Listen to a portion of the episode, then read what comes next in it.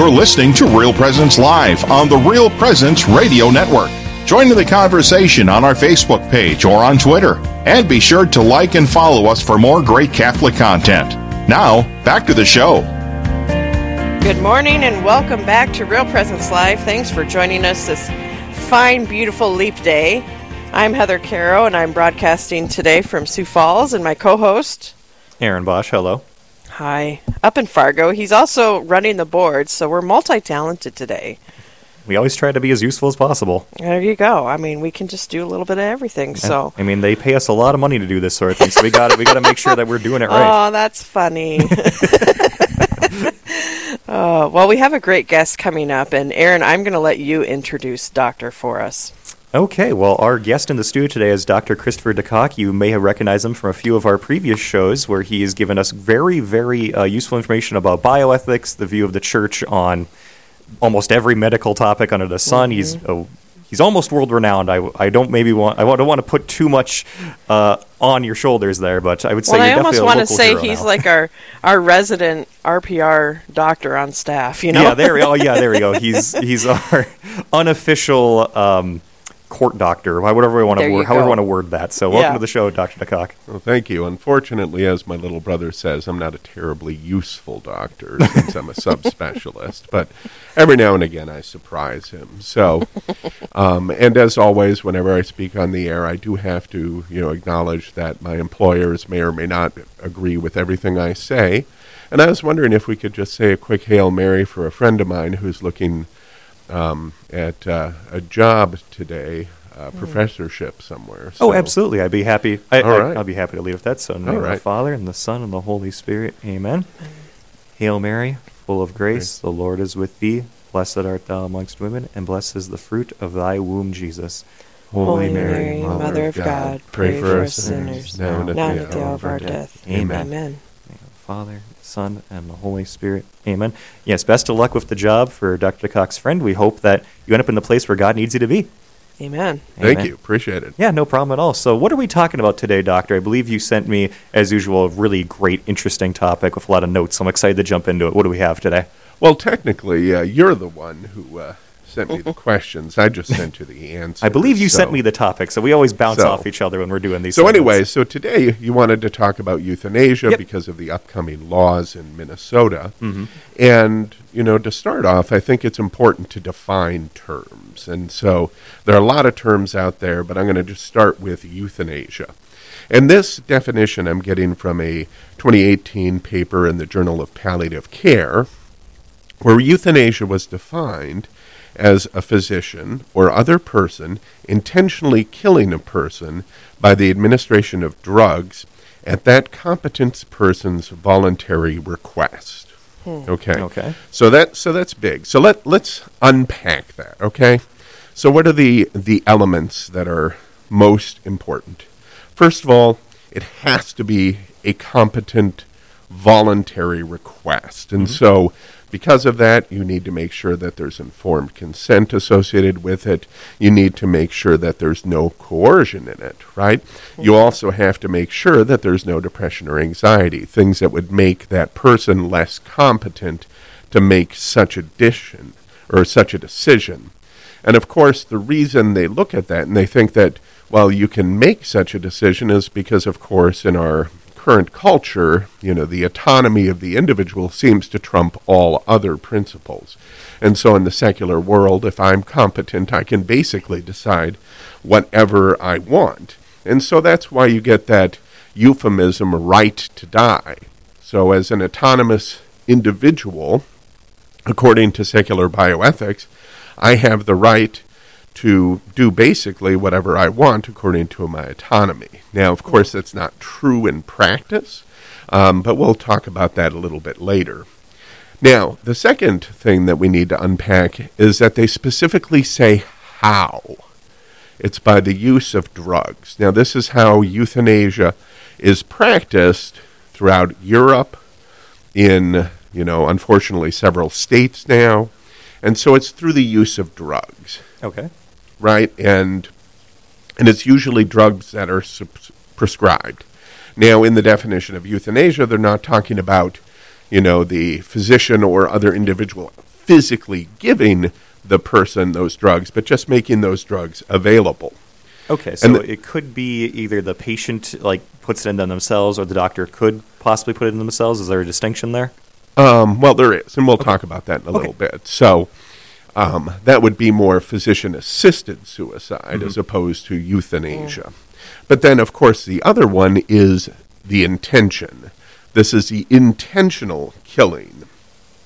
And so basically, with the definition of euthanasia, a physician like me provides the means for someone to take their own life, usually not by an injection per se, but more like a massive amount of, you know, opiates or sedative medicines. And then, of course, if I do that, I'm intending the evil, and so that, of course, is formal cooperation with evil, and so that is unethical as well. Okay, so thank you very much for laying that out. Now, again, I believe you mentioned that there were a few different names for euthanasia that I think you touched on briefly. Right. Again, there's a few. They seem to me, again, from my layman's perspective, kind of like marketing terms. Like, you know, there's always like right to die or compassionate care. Could you talk about those briefly? Sure. Just touch on those. Right, and before I do that, I'm going to specify those other terms we had talked Sure. about, specifically assisted suicide mm-hmm. and physician assisted suicide, or some people call it a physician assisted death. So, assisted suicide is defined in that same paper as a person intentionally helping another competent person to terminate his or her life at that person's voluntary request. And the latter is that a physician intentionally helping a competent person to terminate his or her life by providing drugs for self administration that that's at that person's voluntary request. Now, if you listen to that second definition, that's very similar to the definition for euthanasia. And in the medical literature, they actually put the two of them together with sort of the acronym PAS E. So it's all kinda together. suicide euthanasia, right? Okay, makes sense. And so they're lumped together.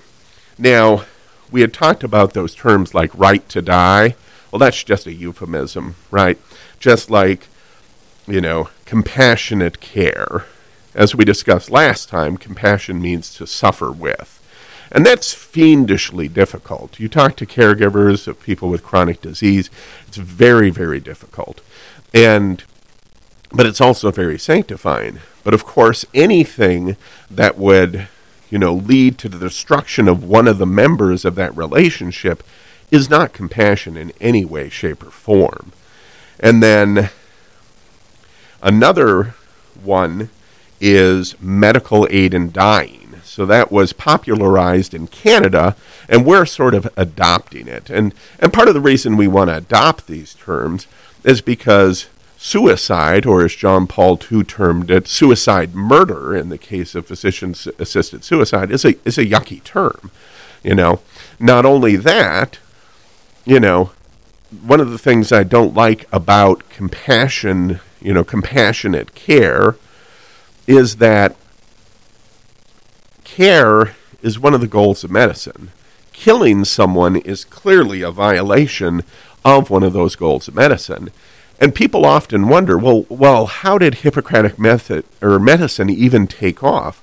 Well, it was because of an issue like this. Because for the first time in history, when Hippocrates started practicing, the physician was only a healer and not a killer right? So you would bring the physician, they would come to your home, and you knew they wouldn't kill you. Which But- seems like a very good.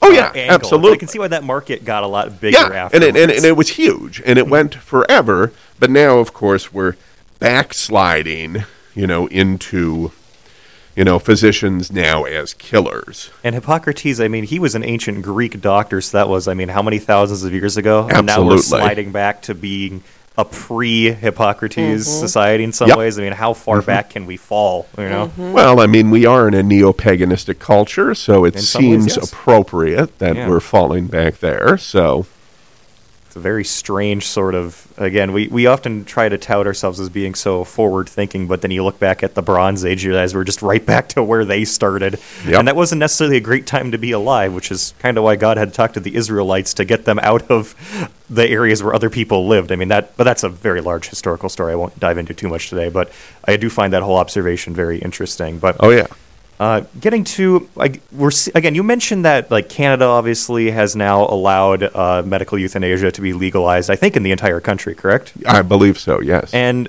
so that does beg the question: How does the medical community in the United States or even across the world how does that view euthanasia? Are most professionals for or against it? What like concerns are being brought up about that? Okay, well, there's there's plenty of concerns, but um, and actually, recently, this last summer, there was an attempt to change the American Medical Association's stance on medical aid in dying. Notice they use that term as opposed to suicide, Trying to use the comfortable or terms. physician-assisted suicide, from opposed to neutral.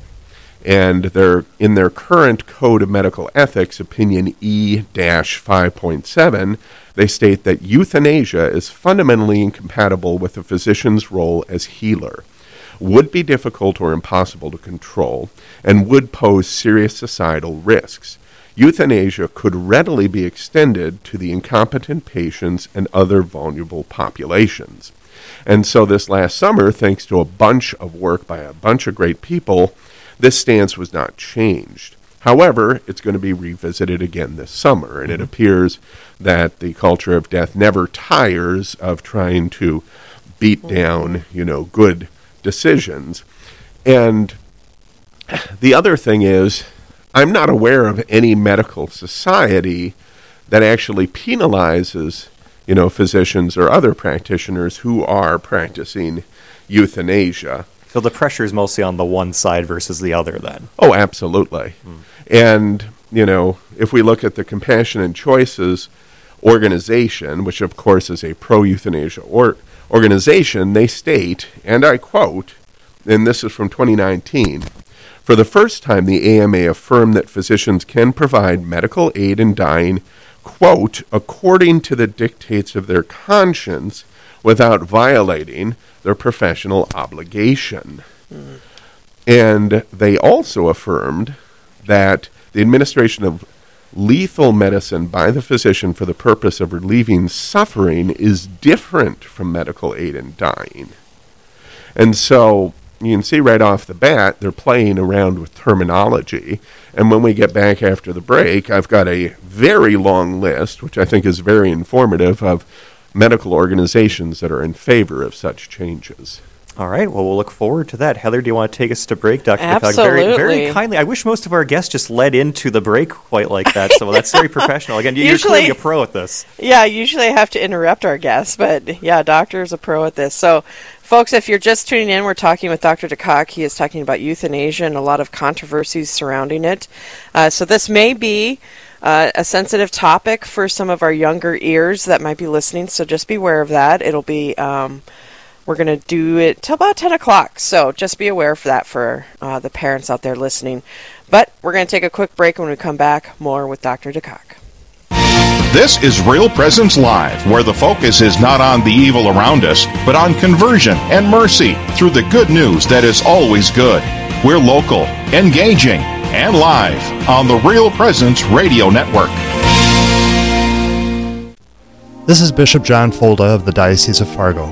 The season of Lent is a season of grace and conversion. Just as Jesus spent 40 days in the desert, we spend the 40 days of Lent as a kind of retreat, opening our hearts to God. It's a time for prayer, for penance, and for almsgiving, a time to unite ourselves more completely to Jesus. And we do this in a special way through the sacraments of reconciliation and the Eucharist. May this holy season of Lent be a time of blessing for us all. This is Lavinia Spirito for Catholic Way Bible Study. The Gospel records in Luke chapter 4 that at the beginning of his public ministry, Jesus preaches in his hometown of Nazareth and stuns, absolutely stuns, his relatives and neighbors by his authoritative preaching. The good people of Nazareth are so taken aback that they wind up trying to throw him off a cliff and stone him. Even Jesus' capacity to perform signs and wonders was limited by the suspicions and hostile expectations of Nazareth. Not much of reception from the people who should have known him best. Now think about this. If this happened to Jesus, how much more will it happen to us as we faithfully follow in his footsteps as disciples?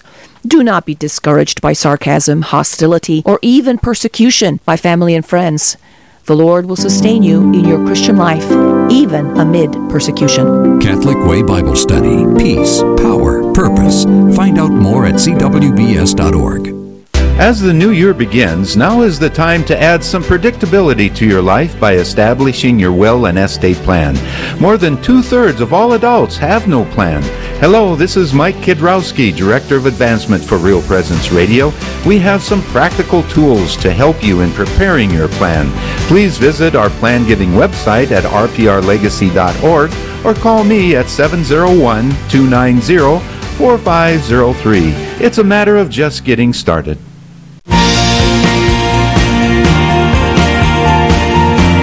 You're listening to Real Presence Live. Now, back to more inspirational and uplifting stories and a look at the extraordinary things happening in our local area. Heard right here on the RPR Network.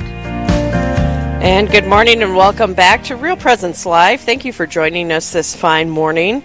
I am Heather Carroll, broadcasting today from Sioux Falls, South Dakota, and my co host up in Fargo, Aaron Bosch, hello. We've jumped uh, two states in that simple Yeah. handoff right there. Isn't, no isn't deal. there an incredible amount of technology that we're wielding here at Real Presence Radio?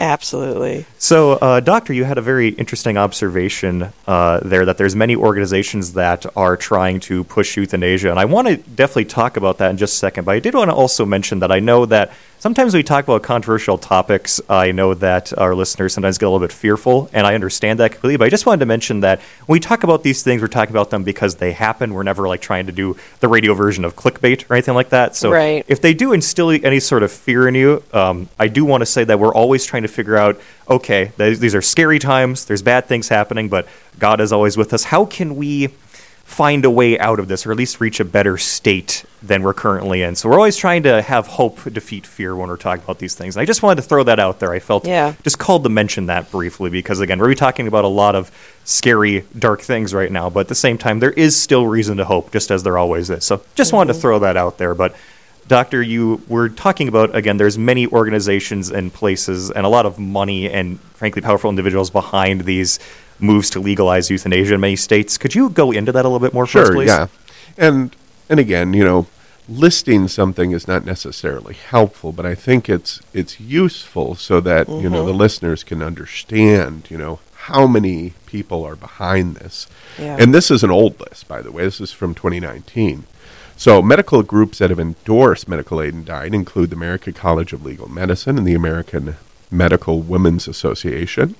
Other prominent national medical associations have withdrawn opposition um, in favor of neutrality, and that includes the American Academy of Family Physicians, the American Academy of Hospice and Palliative Medicine, and the American Academy of Neurology.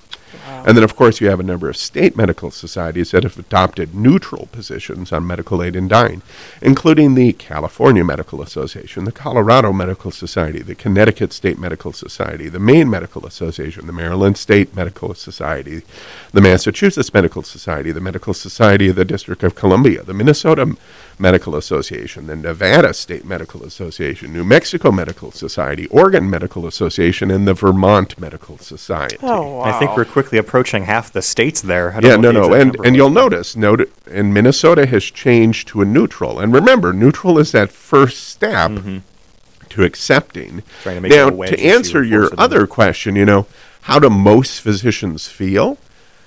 I would imagine most physicians who actually go into healthcare, or most healthcare professionals in general, are probably opposed to this because that's not why people go into medicine. We go into medicine to heal.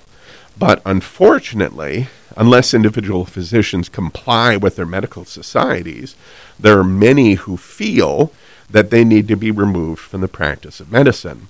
And it's also convenient that the Biden HHS has just stripped the physician conscience rights, yet again, mm. from medical professionals who disagree. So now, if I consciously oppose something like this that my society says I have to do, well, then it's up to the HHS to decide if they're going to consider my opposition because there's actually no legal right of action in these cases. So I couldn't actually sue, say, a hospital or an organization.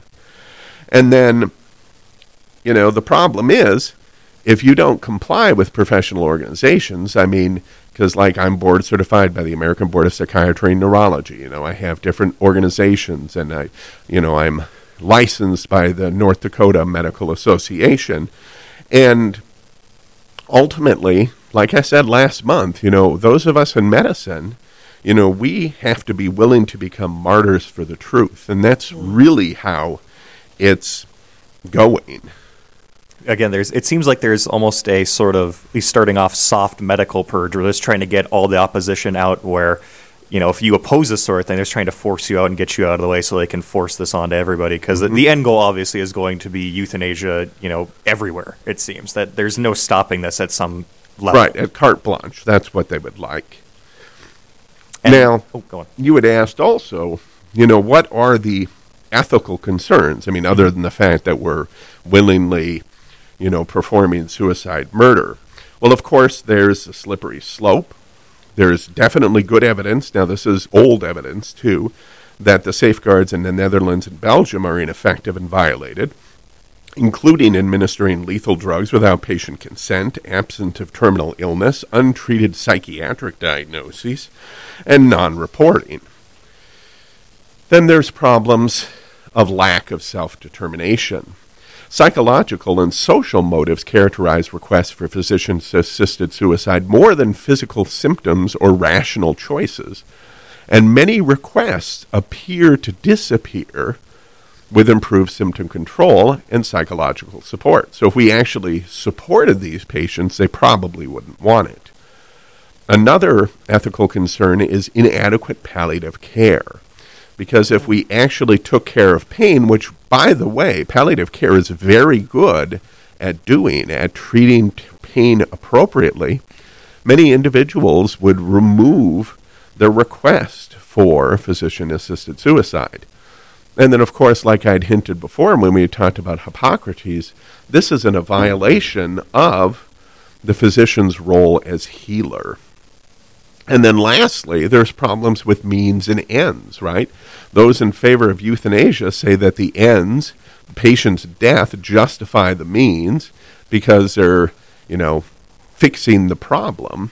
But opponents disagree strongly and believe that killing patients to relieve suffering is different from allowing natural death and it is not acceptable. And that last is a quote. So those are some of the the ethical concerns associated with physician assisted suicide euthanasia. And as we move on here, we've talked about a lot of the ethical concerns, and I'm assuming there's a very deep spiritual concern that the church has. And I, I, think almost all of our listeners are aware that the church's teaching on euthanasia is negative, but could you maybe dive a little bit sure. deeper into that position? Because obviously we're against euthanasia. I, I, don't think anyone's underneath any real delusions about that, right. it seems to me.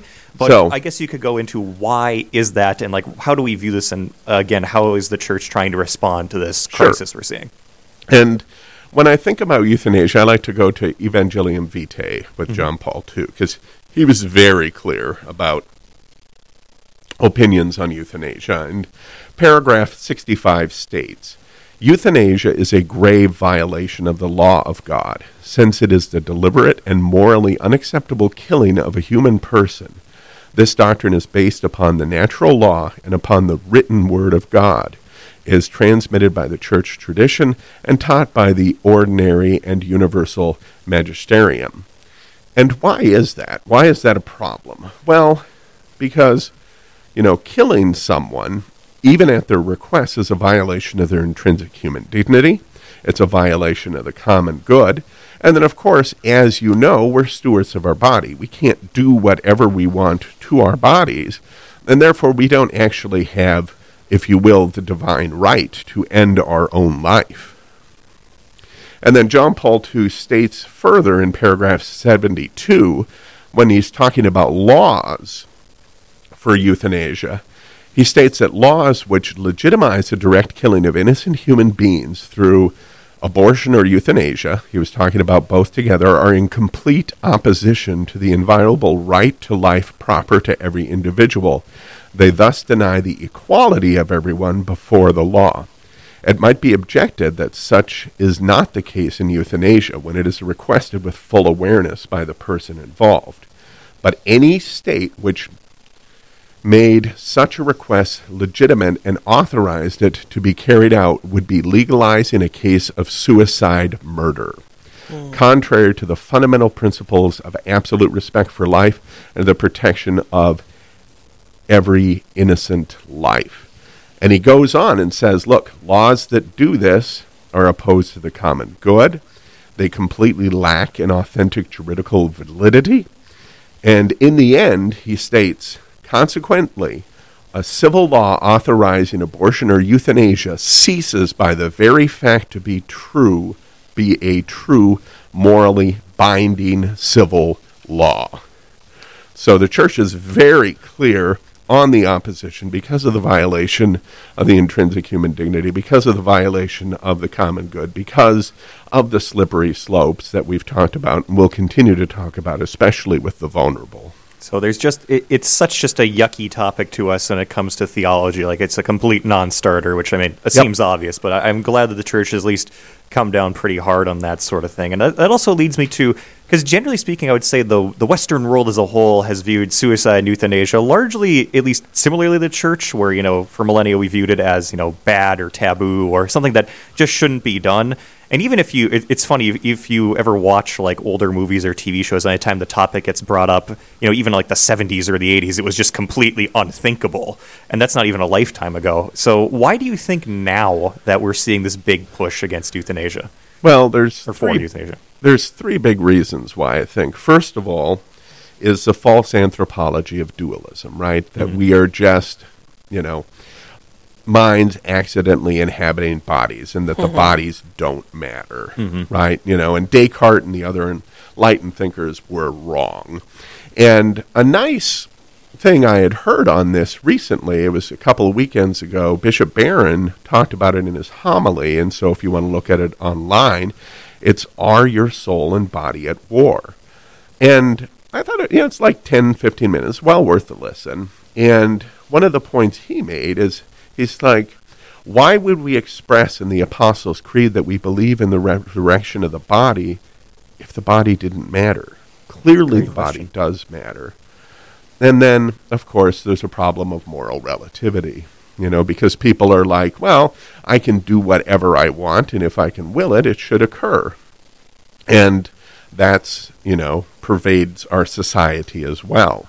And then lastly, there's the problem of autonomy. Autonomy seems to trump all.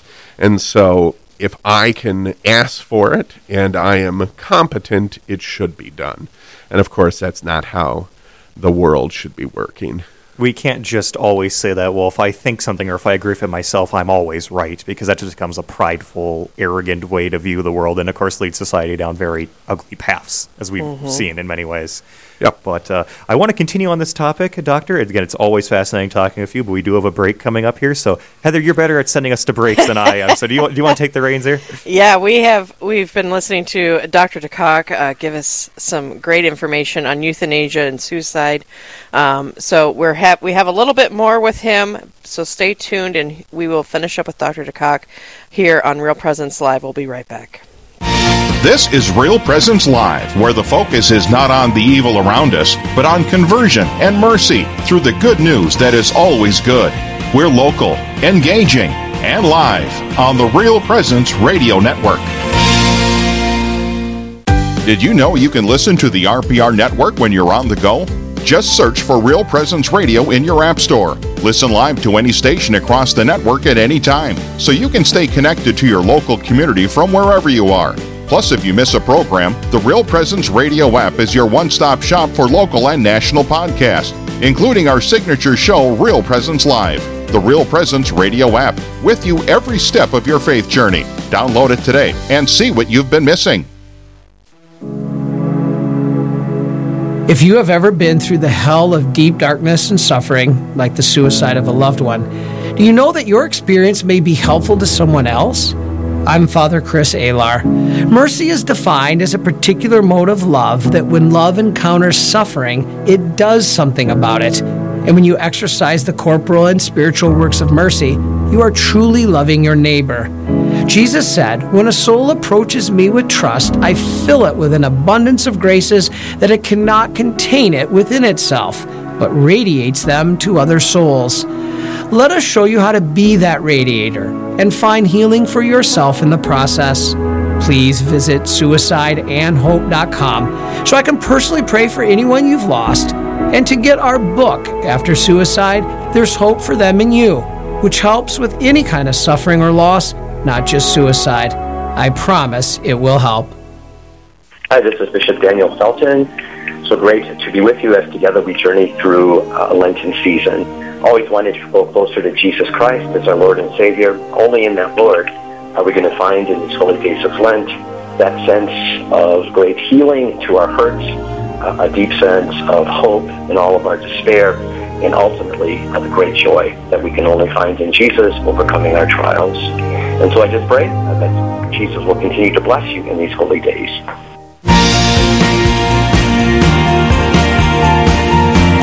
You're listening to Real Presence Live.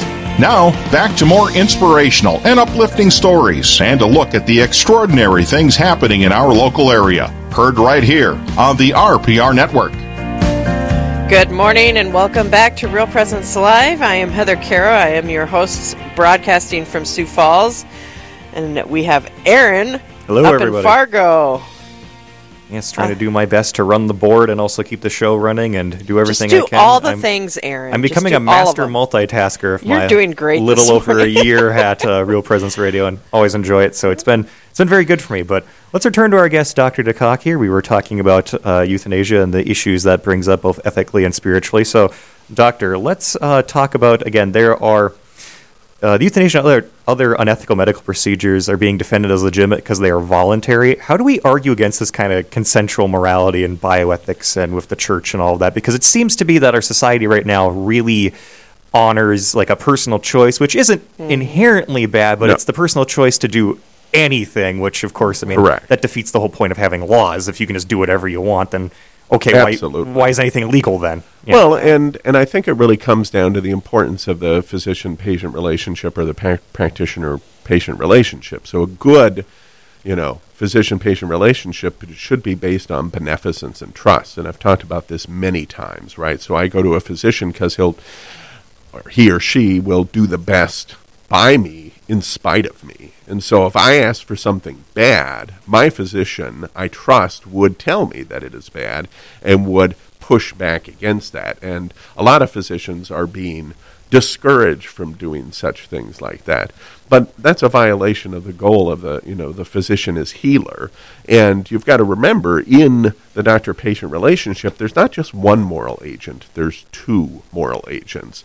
And so I can cooperate with evil, and it's important that I be allowed to not cooperate with evil, you know, just for my own sake, which is why physician conscience rights are so important.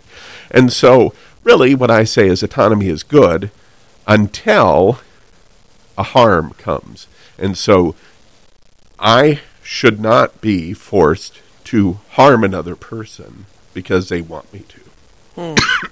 There's again there's a certain level of I guess mutual understanding between patient and doctor that shouldn't be violated. And there's also a certain respect for individuals as a whole because again, a lot of people will I guess quote unquote consent to self harm, but obviously self harm is wrong even if you want to do it. And you can argue, oh, it's only hurting myself, but th- there's obviously got to be a stopping point there where you can't just you know you can't just Absolutely. constantly hit yourself in the head with a hammer or anything just because you want to. Like that's mm-hmm. wrong.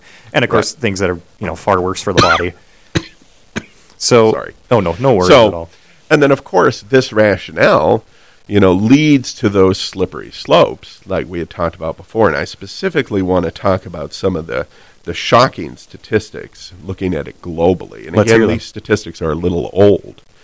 Um, they state, despite safeguards for euthanasia in the Netherlands and Belgium, there are data that the safeguards are ineffective and violated. Allowing voluntary euthanasia has led to non voluntary euthanasia. Administration of legal drugs without patient request occurred in 1.7% of all deaths in the Flanders region of- Belgium alone, and 0.2% of all deaths in the Netherlands.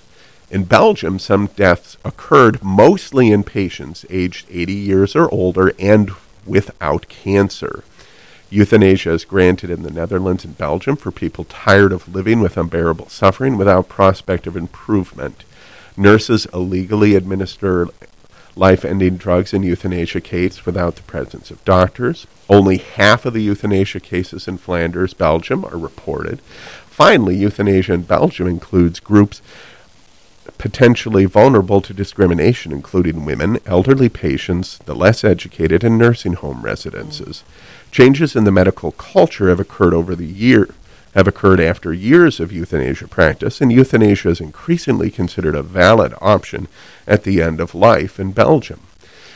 There is evidence that safeguards for the protection of terminally ill patients are being circumvented not only in Europe but also in the United States.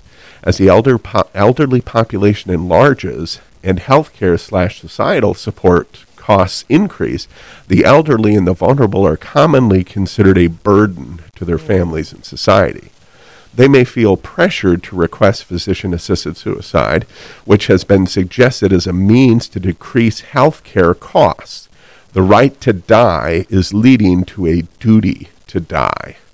In fact, a study found that the legalization of medical assistance in dying could reduce annual health care spending across Canada by up to 138.8 million exceeding the maximum of 14.8 million in direct costs associated with his implementation. Uh, implementation.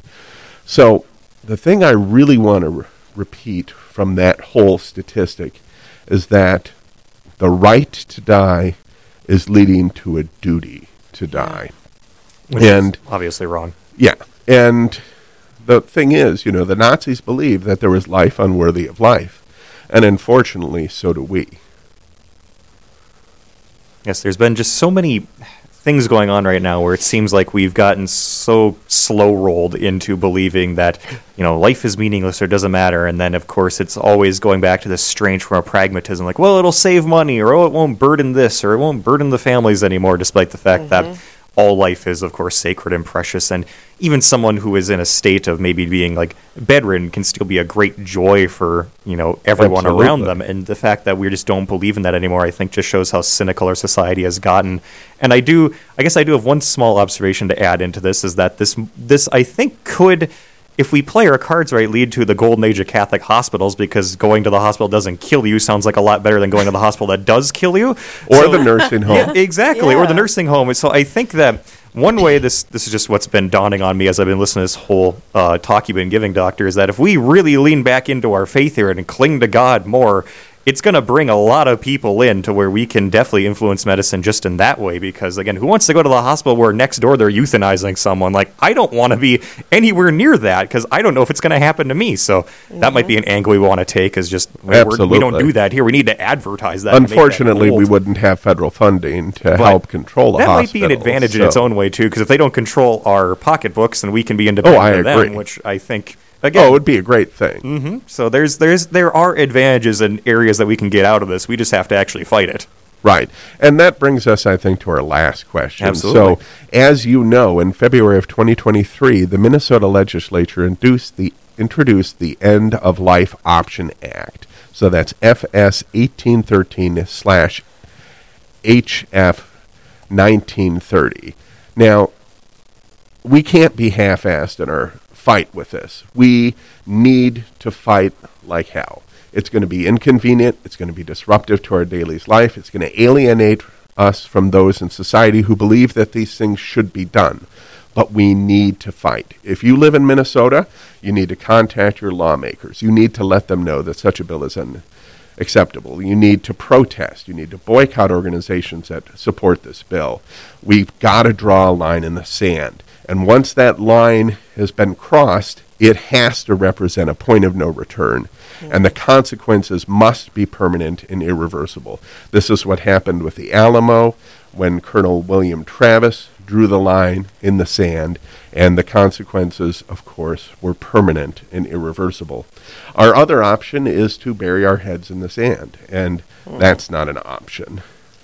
Eventually, we'll get we'll get overwhelmed by so much if we do nothing. And unfortunately, with a lot of I think cultural medical issues, that was kind of the response back in the day. Though I Mhm. think it, I think that has at least somewhat changed. We'll see how this Hopefully. goes, but I think that again, it, it kind of brings me back to when why Catholic schools for a long time had been kind of declining in attendance as faith became less and less important. But then, as soon as the the social issues started to hit things, where you know there's always the transgender issues and even things like abortion and suicide, and trying to get those in the schools, that sort of thing.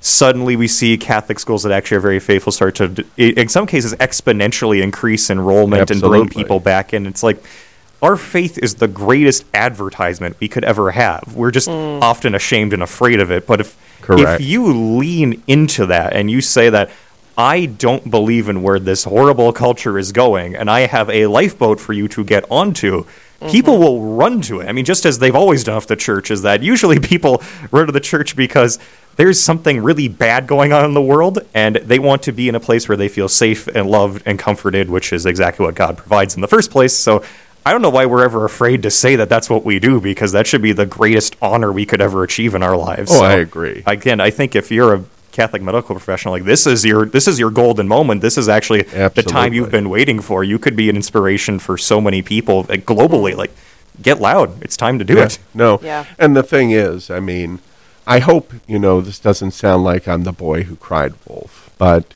I'm going to be blunt. The culture of death is attacking every single angle.